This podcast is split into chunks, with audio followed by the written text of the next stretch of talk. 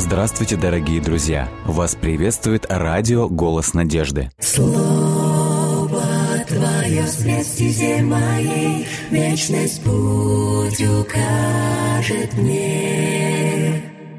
Слово Твое свет стезе моей, Вечность путь укажет мне.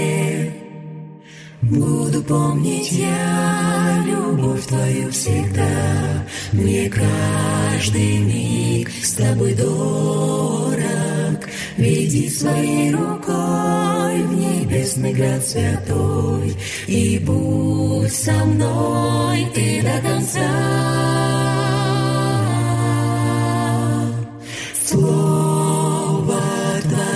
Свет стезе моей, Вечность путь укажет мне. Слово Твое свет стезе моей, Вечность путь укажет мне. Если убоюсь, если я с пути собьюсь, Знаю я, Ты со мною, И в Твоих руках исчезает страх. Будь со мной Ты до конца, до конца. Слово Твое свет в моей, Вечность путь укажет мне. Слово Твое свет в моей, Вечность путь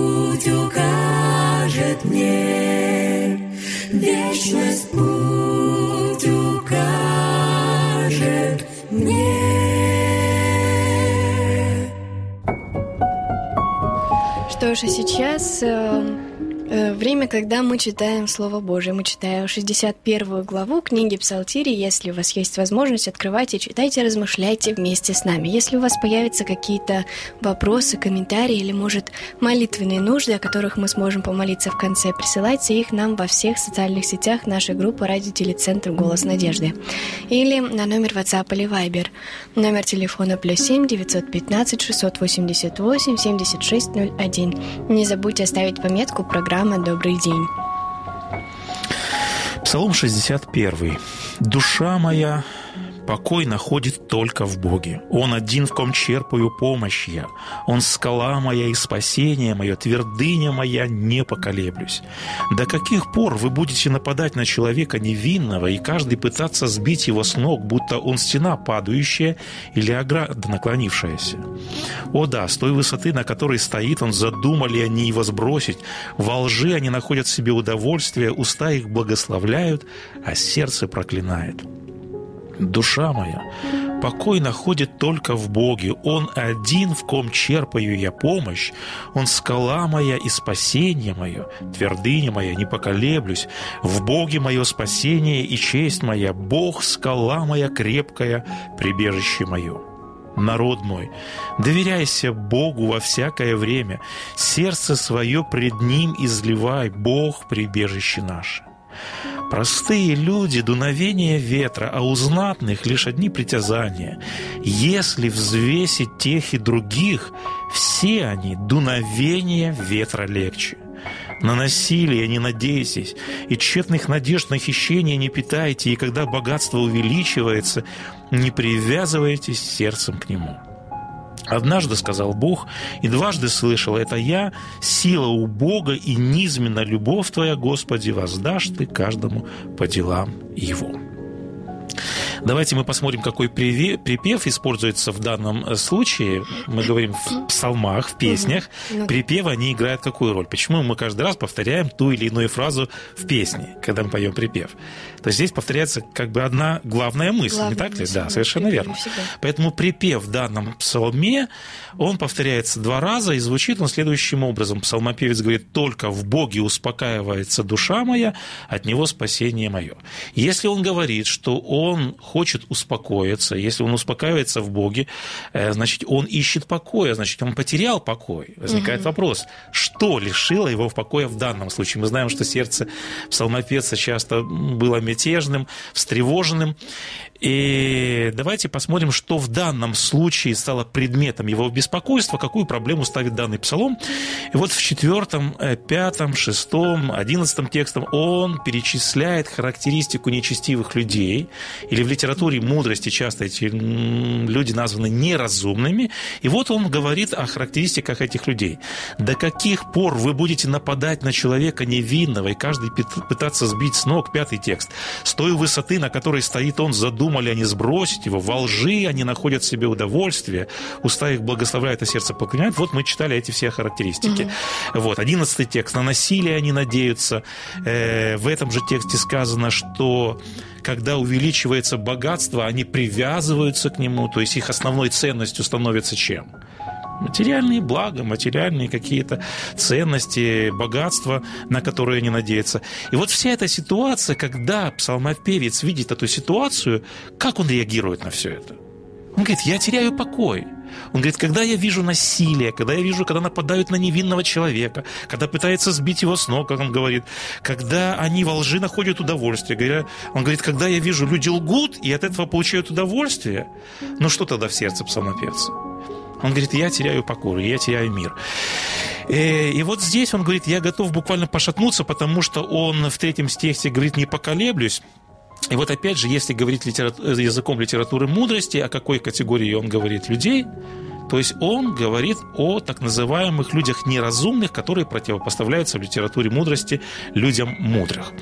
И вот мы неоднократно говорили о характеристиках неразумных, но в данном псалме очень есть интересный образ, на котором я хочу сегодня сосредоточить наше внимание и, в общем-то, посвятить наше размышление сегодня вот этому образу. Угу. Посмотри, как охарактеризованы вот эти неразумные люди, на поведение которых, когда псалмопевец смотрит, он лишается покоя. И он говорит, Господи, как эти люди могут вот так вести себя? И посмотри, что он пишет об этих людях. Десятый текст, смотри, как сказано. «Простые люди – дуновение ветра». В синодальном э, переводе сказано «простые люди – суета суета, а у знатных лишь одни притязания в синодальном сказанном ложь. И вот обрати внимание, что дальше сказано. Если взвесить тех и других, то есть речь идет о нечестивых людях, о беззаконных, угу. о которых поступают вот таким образом. Если взвесить на весах тех и других, все они дуновения ветра легче, а в синодальном переводе сказано, легче если положить пустоты. их на весы, они легче... Пустоты. Вот на этом образе я хочу сосредоточить наше внимание сегодня. Э, вот автор говорит, что если вот этих неразумных, неправедных, нечестивых, беззаконных, если их всех их вместе собрать, если всех их повесить на весы или поставить на весы, а раньше весы были вот такие разнонаправленные, то есть они, в общем-то, взвешивали, вот, ставили на одну чашу весов гирю, а на другую какой-то предмет, и говорит, вот если поставить на одну чашу весов пустоту и на другую чашу весов вот всех этих нечестивых людей, пустота будет тяжелее. Пустота будет тяжелее. Угу.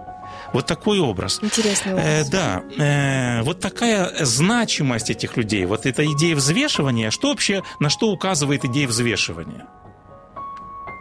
То есть, когда взвешивают, обычно ну, в общем-то, что вот идеи взвешивания хотят показать? Сравнить. Тяжесть. Если говорить Узнать мы непосредственно вес. о предмете тяжесть, а если говорить о человеке, то идея взвешиванности, взвешивания, она указывает на идею значимости человека или ценности человека, не ну, так ли? Ну, если говорить да. об образе, то да. Об образе, мы сейчас говорим об образе. Поэтому э, в данном случае кто оценивает? То есть мы говорим, вот эта идея взвешивания – это фактор оценки, и в данном случае взвешивает этих людей людей кто? Ну, опять же, Давид? образно. Взвешивает Господь Бог, а, взвешивает ну, небо, не так ли? Пишет. Да, то есть с точки зрения неба. Поэтому речь идет о том, вот главный тезис псалмопевца заключается в том, без поклушания Богу, без почитания заповедей Бога, без следования воли Бога, люди в глазах Бога становятся очень мелкими, незначимыми, незначительными. Ценность вот, в человека как такового, она пропадает. Или, по сути дела, по-другому говорим, что делает человека человеком? И даже мы еще используем такое слово с большой буквы. И вот мы говорим, что когда человек ведет себя вот таким образом, не слушая закон Божий, поступая вот без закона, мы говорим, вот такова значимость человека. И вот я хотел задаться таким вопросом. Э, животный мир, я вот хочу вот противопоставление такое сделать. Животный мир, ну, возьмем любого животное, животный мир, он не тяготится фактором самооценки, значимости. Почему для человека важна самооценка? Почему для человека вот фактор значимости играет большую роль? Почему человек хочет себя чувствовать значимым? Наверное, потому что я бы сказала, что мы созданы по образу и подобию Совершенно Божьему, а. Бог тоже хочет быть признанным, Мгм. тоже хочет иметь значимость Мгм. в нашей жизни. Мгм. Также и мы, будучи созданы по Его образу, хотим иметь значимость, значимость в жизни других людей, значимость э, в жизни также. Да, почему я сравнил с животным миром? близких. Потому что человек отличается от тварного мира. Он создан, ты верно подметила, по образу и подобию Бога. И одна из базовых потребностей человека, человек хочет почувствовать свою вот эту весомость, Значимость. значимость, Да. ценность. И мы знаем, когда человек теряет вот это осознание, мы знаем, в каком сложном психологическом состоянии оказывается человек. И вот давайте мы немножечко поразмышляем об этом. Из чего вообще складывается самооценка? Или же по-другому, если задать вопрос, какие факторы влияют на формирование самооценки человека? Вот что человек должен осознать, чтобы он чувствовал, да, я человек значимый, да, я человек, в общем-то, ценный в своих глазах. Ну и в глазах. Чаще всего это закладывается из детства. Как Э, ну, каки- нет, по каким критериям? Давай вот скажем так. Скажем, Прям если критерии? человек вот поставит перед собой критерии, и он говорит, вот по этому критерию я значимый, по этому критерию я значимый. То есть какие факторы или какие критерии влияют на самооценку человека? То есть по каким критериям человек сравнивает себя и оценивает, да, я ценный или не ценный, я значимый или незначимый? По отношению с другими людьми, не знаю, мне кажется, у каждого свое. Да, нет, ну ты верно подметила. То есть, когда человек смотрит на достижения каких-то людей, он говорит, да, вот по отношению к этому человеку. И, как правило, это какие факторы? Это богатство, это материальное состояние, это какие-то успехи, какие-то достижения, Ну да. это внешность и так далее и тому подобное. То есть вот этих критериев, этот список, он может быть очень длинный. Э, И если обобщить вот эти два момента, то ты верно подметил. С одной стороны, э, люди э, оценивают себя, сравнивая себя с другими, или же они оценивают себя, слушая, что они говорят другие. Ну да. А с другой стороны, есть второй фактор оценки. Это оценка самого Господа Бога, Бога. и его критерии оценки. И мы знаем, что критерии оценки человека и критерии оценки Бога Совершенно разные. они порой очень различаются. И поэтому давайте кратенько мы проследим, чтобы у нас не был голосновным наш диалог и разговор. Э, Давайте мы кратенько вспомним библейские примеры, когда самооценка человека и оценка Бога совершенно отличались. Мы помним, однажды пророк Самуил приходит по слову Бога в доме Исея, и Господь повелел пророку Самуилу избрать в доме Исея одного из сыновей Исея для того, чтобы помазать его в цари. И на кого взгляд пророка Самуила впал в первую очередь? То есть проходит каждый из сыновей Иисея, и пророк Самуил говорит, вот это верно будет царь. На кого пал его взгляд? На самого младшего. Нет, наоборот, это был, скорее всего, А, первенец, это был Елиав.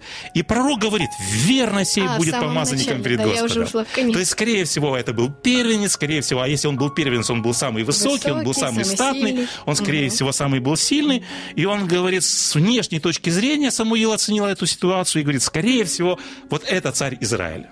На что говорит Господь? Нет. Да, он говорит Самуилу, не смотри на что? На вид его. Не смотри на высоту роста его. Господь говорит, я отринул. И дальше вот этот принцип, который дальше произносит Господь Бог. Ибо человек смотрит на лице, А я смотрю а Господь смотрит на внутренний мир человека. И в конце концов, давайте мы вот опять же вот этот сравнительный анализ произведем. Кого в конце концов выбирает Бог?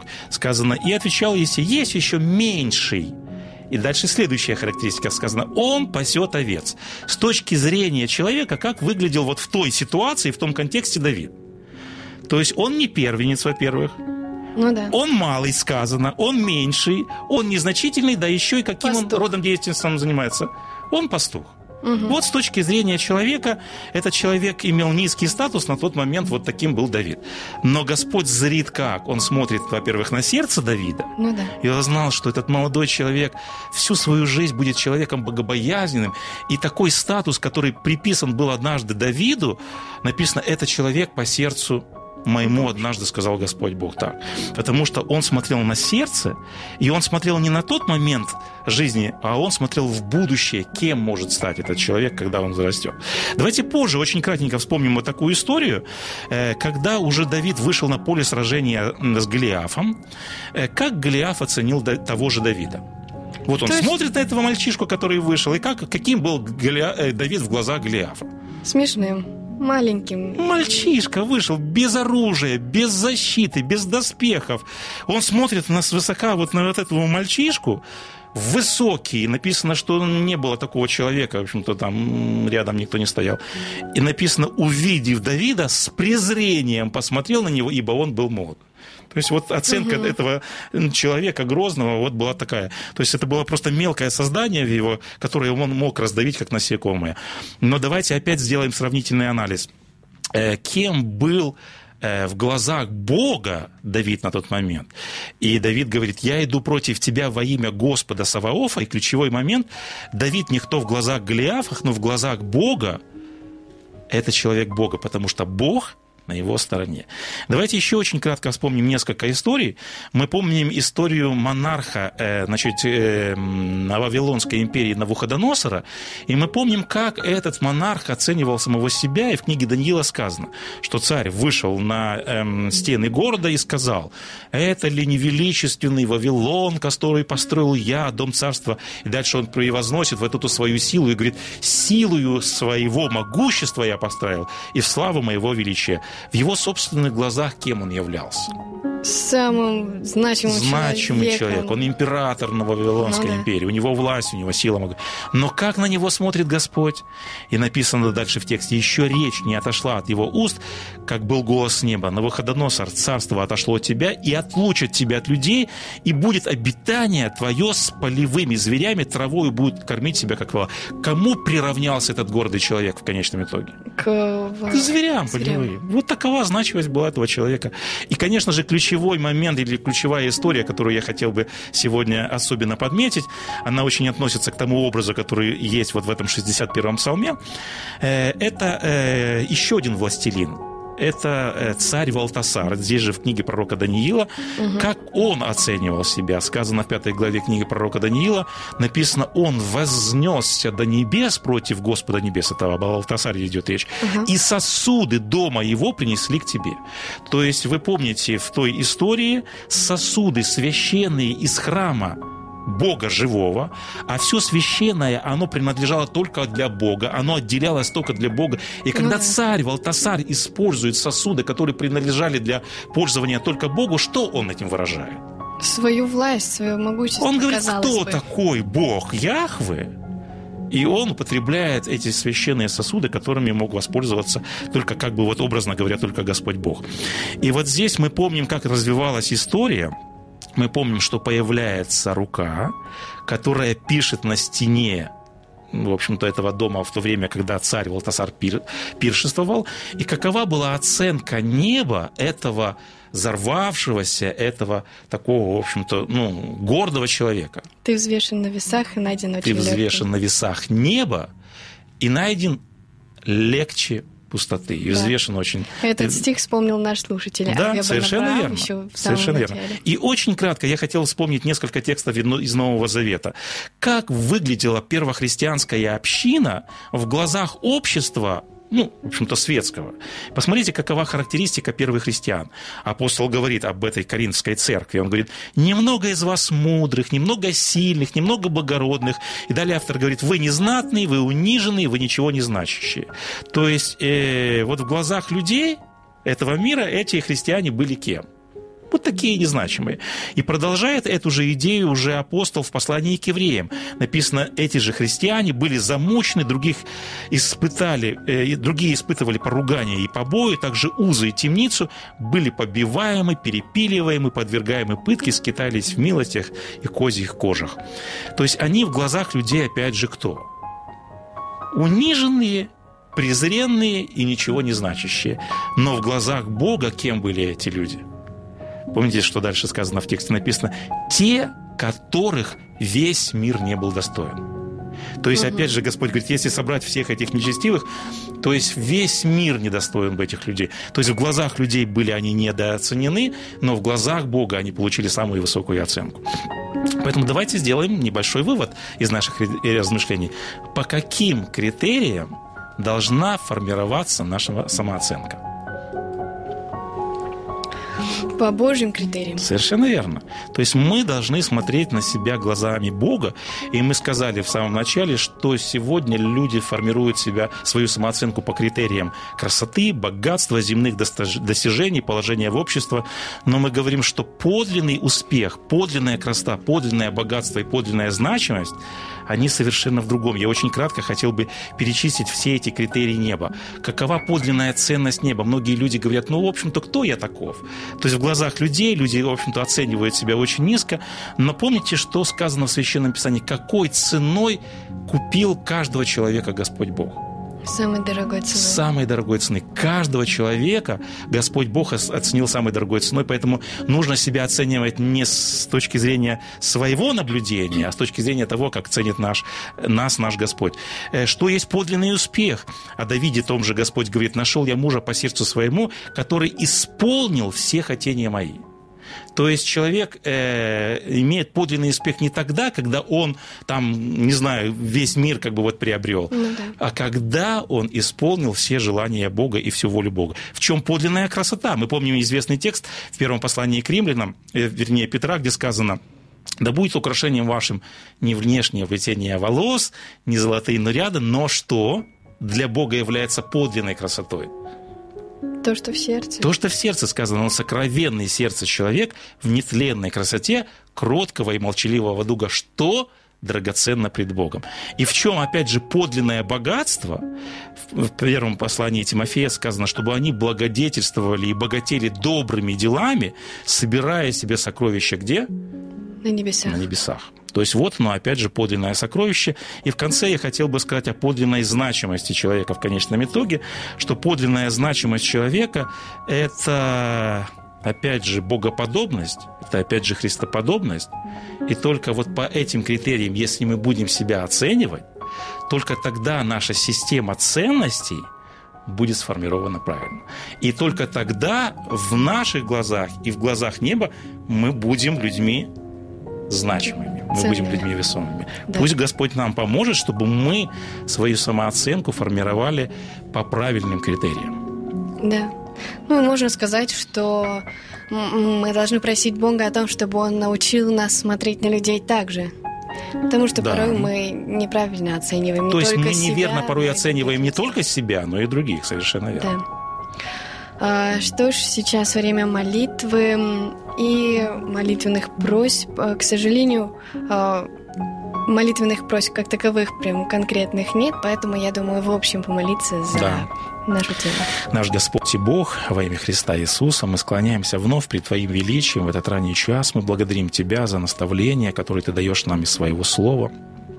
Мы сегодня, Господи, вновь э, были научаемы из Твоего Слова – что мы должны формировать свою оценку, не руководствуясь теми критериями, которые сложились в этом мире, но чтобы мы каждый раз могли сверять свою значимость теми критериями, которые предоставил Ты в Своем Слове.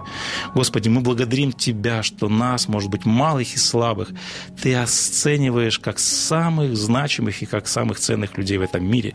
Мы благодарим Тебя, что Ты отдал самую дорогую цену для того, чтобы искупить нас на Голгофском Голгофском кресте.